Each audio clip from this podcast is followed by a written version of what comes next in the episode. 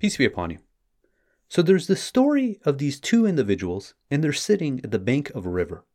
And as they're sitting there, all of a sudden they hear these screams of a child who's floating down the river. So they frantically jump in and save the child, only to find moments later another child is coming down the river. Same thing, gasping for air. So they're constantly saving these children. And eventually they're getting tired and exhausted. And one of the guys starts moving up the river. And the other individual yells at him, asking where he's going. And he responds back, I'm going up to find the person who's throwing these kids in the river. The moral of this story is a lot of times we focus on the wrong problems. We're focusing on the symptoms and not the source of the problem. And this is very applicable to a lot of the uh, hysteria that's taking place today. Going on two years of dealing with the coronavirus, you still have individuals who are hysterical if you're not wearing a mask or if you don't have the latest booster or vaccine. And they're constantly pumping fear into the people. And they're telling individuals that if you only do these things, if you only wear a mask, if you only get your shot and your booster and all this other stuff, then you'll be protected. Then you will be safe. But what these individuals are doing is they're focusing on the problem downstream. The root of our problems are always one and the same. And it's the only thing that we're going to be able to do to be fully protected, fully secure from all these issues we have in life. And this is a thing that if we focus on, it's going to resolve all our problems, all our fears, all our worries, this concept of being fully vaccinated, the concept of being protected from the coronavirus, but not just the coronavirus, from every single virus, every single problem, every single issue that a human being can face. It's all has to do with one thing. And God tells us this best garment we need to put on in order to be protected from all the hardships, all the pain, all the suffering that individuals will endure if they don't have this protection. And that protection is the garment of righteousness. In Surah 7, verse 26, it reads, O children of Adam, we have provided you with garments to cover your bodies as well as for luxury. But the best garment is the garment of righteousness. These are some of God's signs that they may take heed. More important than being vaccinated, more important than wearing a mask, more important than being concerned about where your money's going to come from or if your kids are protected is the aspect of having righteousness. That if we garb this garment of righteousness, it's going to protect us from all ailments that can potentially impact us and our loved ones. In Surah 4, verse 147, it reads, What will God gain from punishing you if you became appreciative and believed? God is appreciative, omniscient. That if we want to be protected, that we want to be secure in everything we do, that if we believe, if we're appreciative, then God guarantees that no harm will ever touch us. In Surah 3, verse 174, it reads, They have deserved God's blessings and grace. No harm ever touches them, for they have attained God's approval. God possesses infinite grace. What's interesting is the following verse. God tells us that it's the devil's system to instill fear into his subjects. Do not fear them and fear me instead, if you are believers.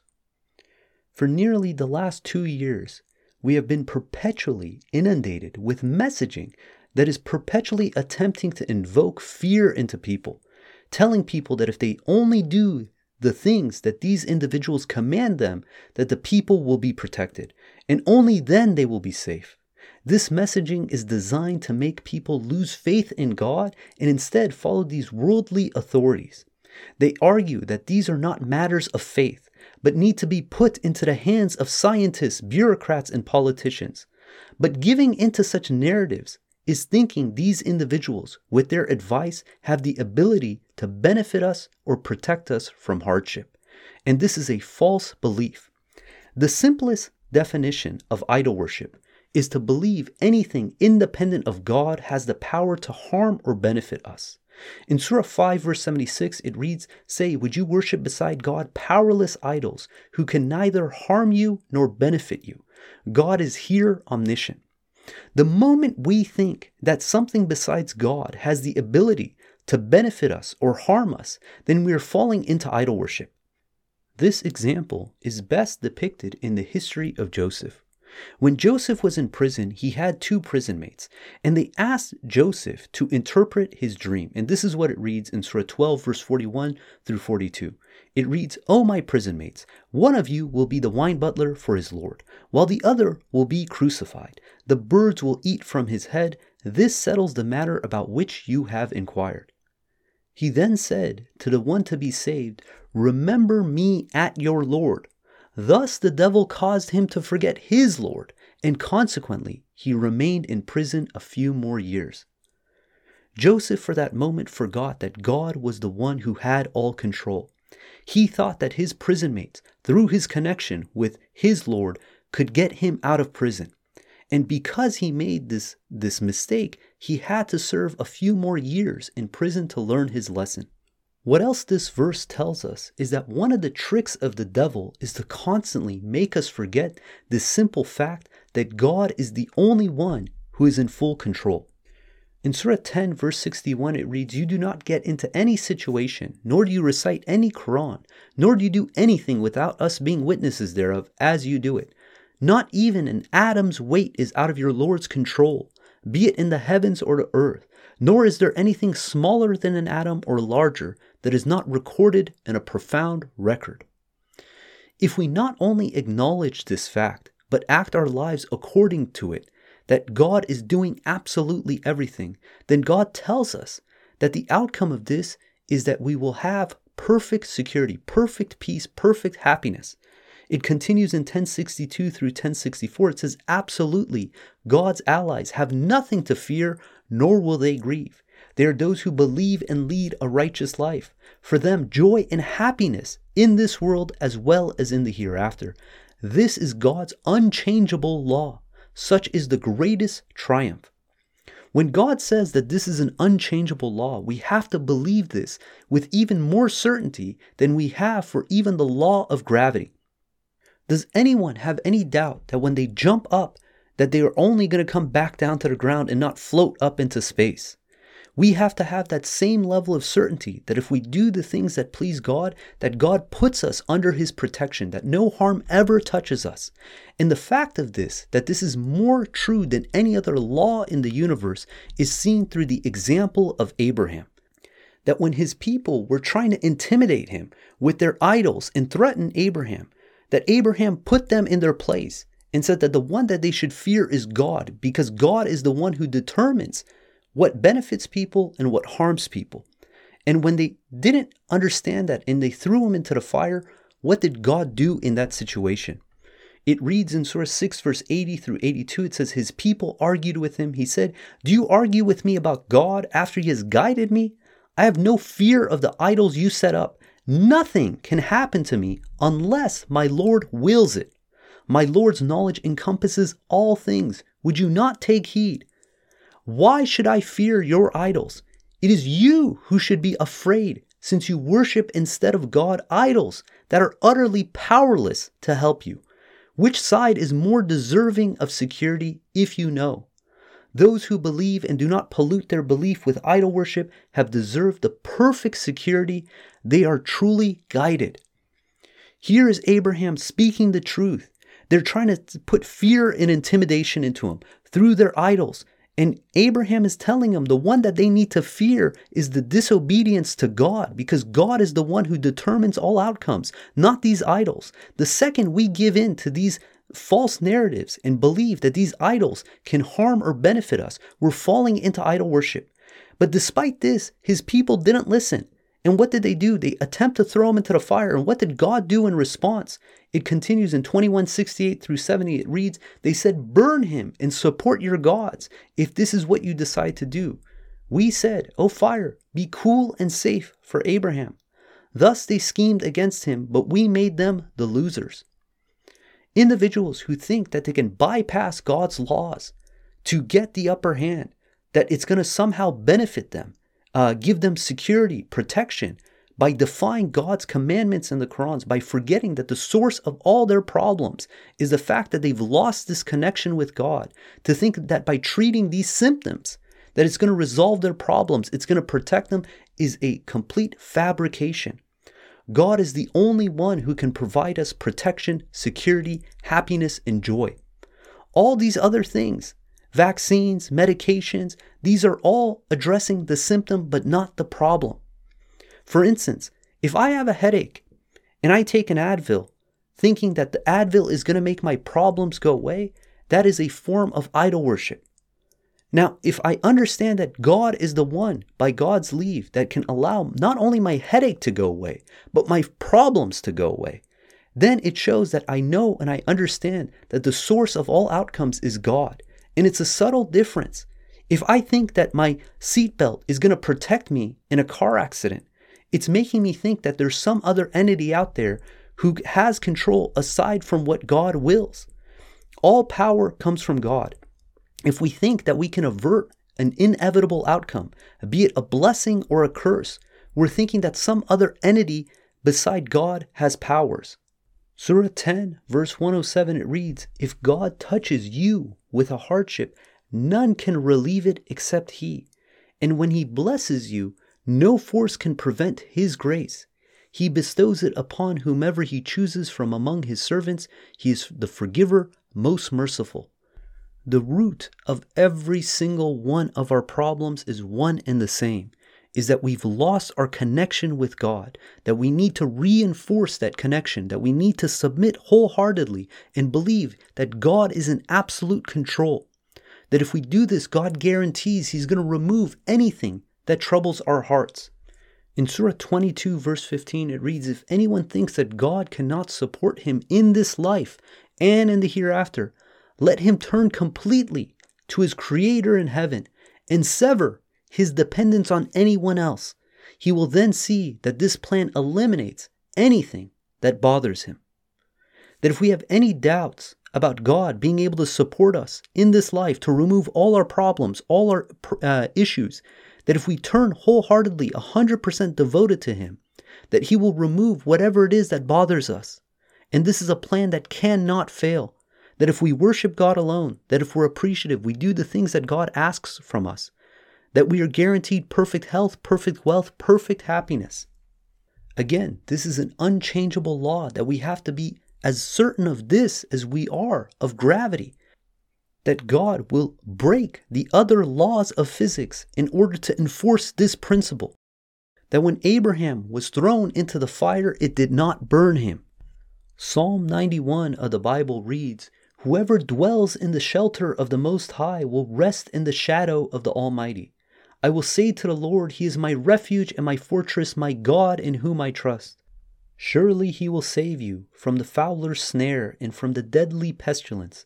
He will cover you with his feathers, and under his wings you will find refuge. His faithfulness will be your shield and rampart.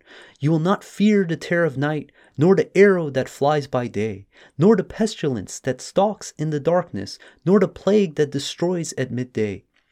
A thousand may fall at your side, ten thousand at your right hand, but it will not come near you. You will only observe with your eyes and see the punishment of the wicked. If you say, The Lord is my refuge, and you make the Most High your dwelling, no harm will overtake you, no disaster will come near your tent, for he will command his angels concerning you to guard you in all your ways. They will lift you up in their hands so that you will not strike your foot against a stone. You will tread on the lion and the cobra. You will trample the great lion and the serpent. Because he loves me, says the Lord, I will rescue him. I will protect him, for he acknowledges my name. He will call on me, and I will answer him. I will be with him in trouble. I will deliver him and honor him. With long life I will satisfy him and show him my salvation. This is God's promise. That if, again, we do the things that God expects from us, that His part of the covenant is that He's going to protect us, He's going to give us perfect health, perfect wealth, perfect happiness, that it's going to solve all the problems, all the ailments we have, all the fears that we have are going to be disseminated. Despite fears by government officials and news media, none of this will matter for us if we do the things that please God. Because these are only idols that they set up to invoke fear into us to make us forget about God's promise to us. Now, some people get the wrong impression. They think because of this that we're invincible. That, for instance, if I jump off a, a, mountain, that God is going to protect me. Or if I go to war, I don't need to bring anything, just a feather, and I'll be fine. God tells us that He has a system in this world. And irrespective if you're a believer or a disbeliever, you still have to abide by that system. For instance, God created the fire, but if I choose to stick my finger into the fire, I'm still going to get burned because I made that active decision. Now, if by God's leave I did not deserve to get burned and someone throws me into the fire, just like Abraham, God will protect me from any pain or suffering. We see in Surah 16, verse 81, it says, And God provided for you shade through things which He created, and provided for you shelters in the mountains, and provided for you garments that protect you from heat, and garments that protect when you fight in wars. He thus perfects His blessings upon you that you may submit. We still use these systems that God has utilized. But the aspect is that when we're things outside of our control that despite the efforts we make, we know that God is the one who's in ultimate control. God warns us in the Quran not to throw ourselves with our own hands into destruction. In Surah 2, verse 195, it reads, You shall spend in the cause of God. Do not throw yourselves with your own hands into destruction. You shall be charitable. God loves the charitable. Again, God has a system. It's not that, oh, let me just give everything away and live with only the shirt on my back that God says, for instance, you need to provide for your family. There's certain facets that you're going to need for yourself. But if, God forbid, a tsunami comes and wipes out all your wealth, that if you believe in God, you trust in God, God can renew that for you. God can restore all everything you lost and more. Some people think that, for instance, they found a loophole in God's system, that God says He controls all provisions. Therefore, they don't need to work. They can sit on the couch all day and watch Netflix. But what they've done by doing this is to think that they found a loophole in God's system, that they found a way to obtain provisions without having to work for them. God tells us that there's certain systems that He utilized. Now, it's a different circumstance if you're propelled into it without choice. But if you're actively making a choice saying, I'm not going to abide by this, that somehow I'm beyond this, I'm above this, then it's as if you're thinking you're outsmarting God. God tells us that when the believers had to go to war, that it was mandatory for them to prepare. They didn't go willy nilly and say, oh, let me just not do anything. God has us protected. No, they, they understood God's system. In Surah 8, verse 60, it reads, You shall prepare for them all the power you can muster and all the equipment you can mobilize, that you may frighten the enemies of God, your enemies, as well as others who are not known to you. God knows them. Whatever you spend in the cause of God will be repaid to you generously without the least injustice. We see another example in Surah 4, verse 102, that in the midst of battles, God told the believers not to let go of their weapons, that if they did, the disbelievers may try to attack them. It reads, When you are with them and lead the salat for them, let some of you stand guard. Let them hold their weapons, and let them stand behind you as you prostrate. Then let the other group that has not prayed take their turn praying with you, while the others stand guard and hold their weapons. Those who disbelieve wish to see you neglect your weapons and your equipment in order to attack you once and for all. You commit no error if you are hampered by rain or injury by putting down your weapons, so long as you remain alert. God has prepared for the disbelievers a shameful retribution. God, through these verses, is informing us that He has a system that every individual has to abide by, that we can't, again, throw ourselves with our own hands into destruction. But the reality is that if calamity all of a sudden is thrown upon us, that if we're thrust into it, that we have to trust wholeheartedly that God will protect us through this situation. We see the example in Surah 9, verse 40. It says, If you fail to support him, the messenger, God has already supported him. Thus, when the disbelievers chased him, and he was one of two in the cave, he said to his friend, Do not worry, God is with us. God then sent down contentment and security upon him and supported him with invisible soldiers. He made the word of the disbelievers lowly. God's word reigns supreme. God is almighty, most wise. That if for unforeseen circumstances we're thrown into an event similar to Abraham, that we have to trust wholeheartedly that God will protect us, that God is in full control. And this is different than living in a perpetual state of fear, thinking that if we do these worldly things, that this is what is going to provide us security and contentment and resolve our problems. Again, the simple act of thinking any entity independent of God has the power to harm or benefit us is idol worship. God is in full control at all times, meaning that the only thing ma- that matters, the only thing that's going to give us perfect health, perfect wealth, perfect security through all our ordeals is our connection with God, is leading a righteous life, bearing this garment of righteousness. Now, individuals who don't have this level of belief, they're going to try to intimidate us with the idols they set up, these fears that are driving their life, and push us to focus on the wrong problems. Rather than focusing on the root of all our problems, they want us to think about, oh, the solution is uh, masks and vaccines and boosters and these other things that are all downstream.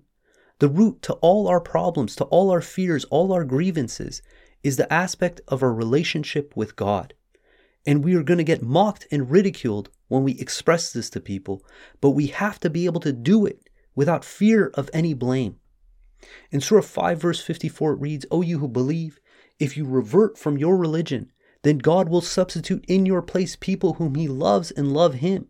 They will be kind with the believers, stern with the disbelievers, and will strive in the cause of God without fear of any blame. Such is God's blessing, He bestows it upon whomever He wills. God is bounteous, omniscient. Again, don't give in to the fears of the idols that these individuals created. Fear is not a virtue. Fear is only something we apply that if we're afraid that if we break God's laws, the consequences of that, and we are not concerned about the idols they set up. And again, if we read the verses of Abraham's response to his people when they were trying to intimidate him and invoke fear into him through their idols, this is the response by which we need to live by. Again, in Surah 6, verse 80 through 82, it reads His people argued with him. He said, Do you argue with me about God after He has guided me? I have no fear of the idols you set up. Nothing can happen to me unless my Lord wills it.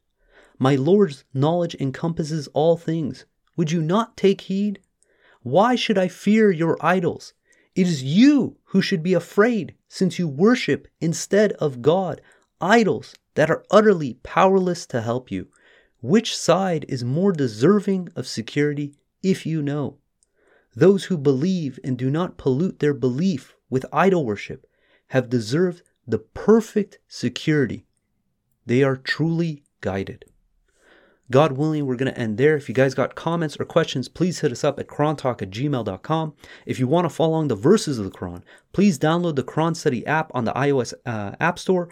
And if you don't have an iOS device, you can go to the QuranStudyApp.com website. And if you like the podcast, please leave us a review, share it with others. And until next time, peace and God bless.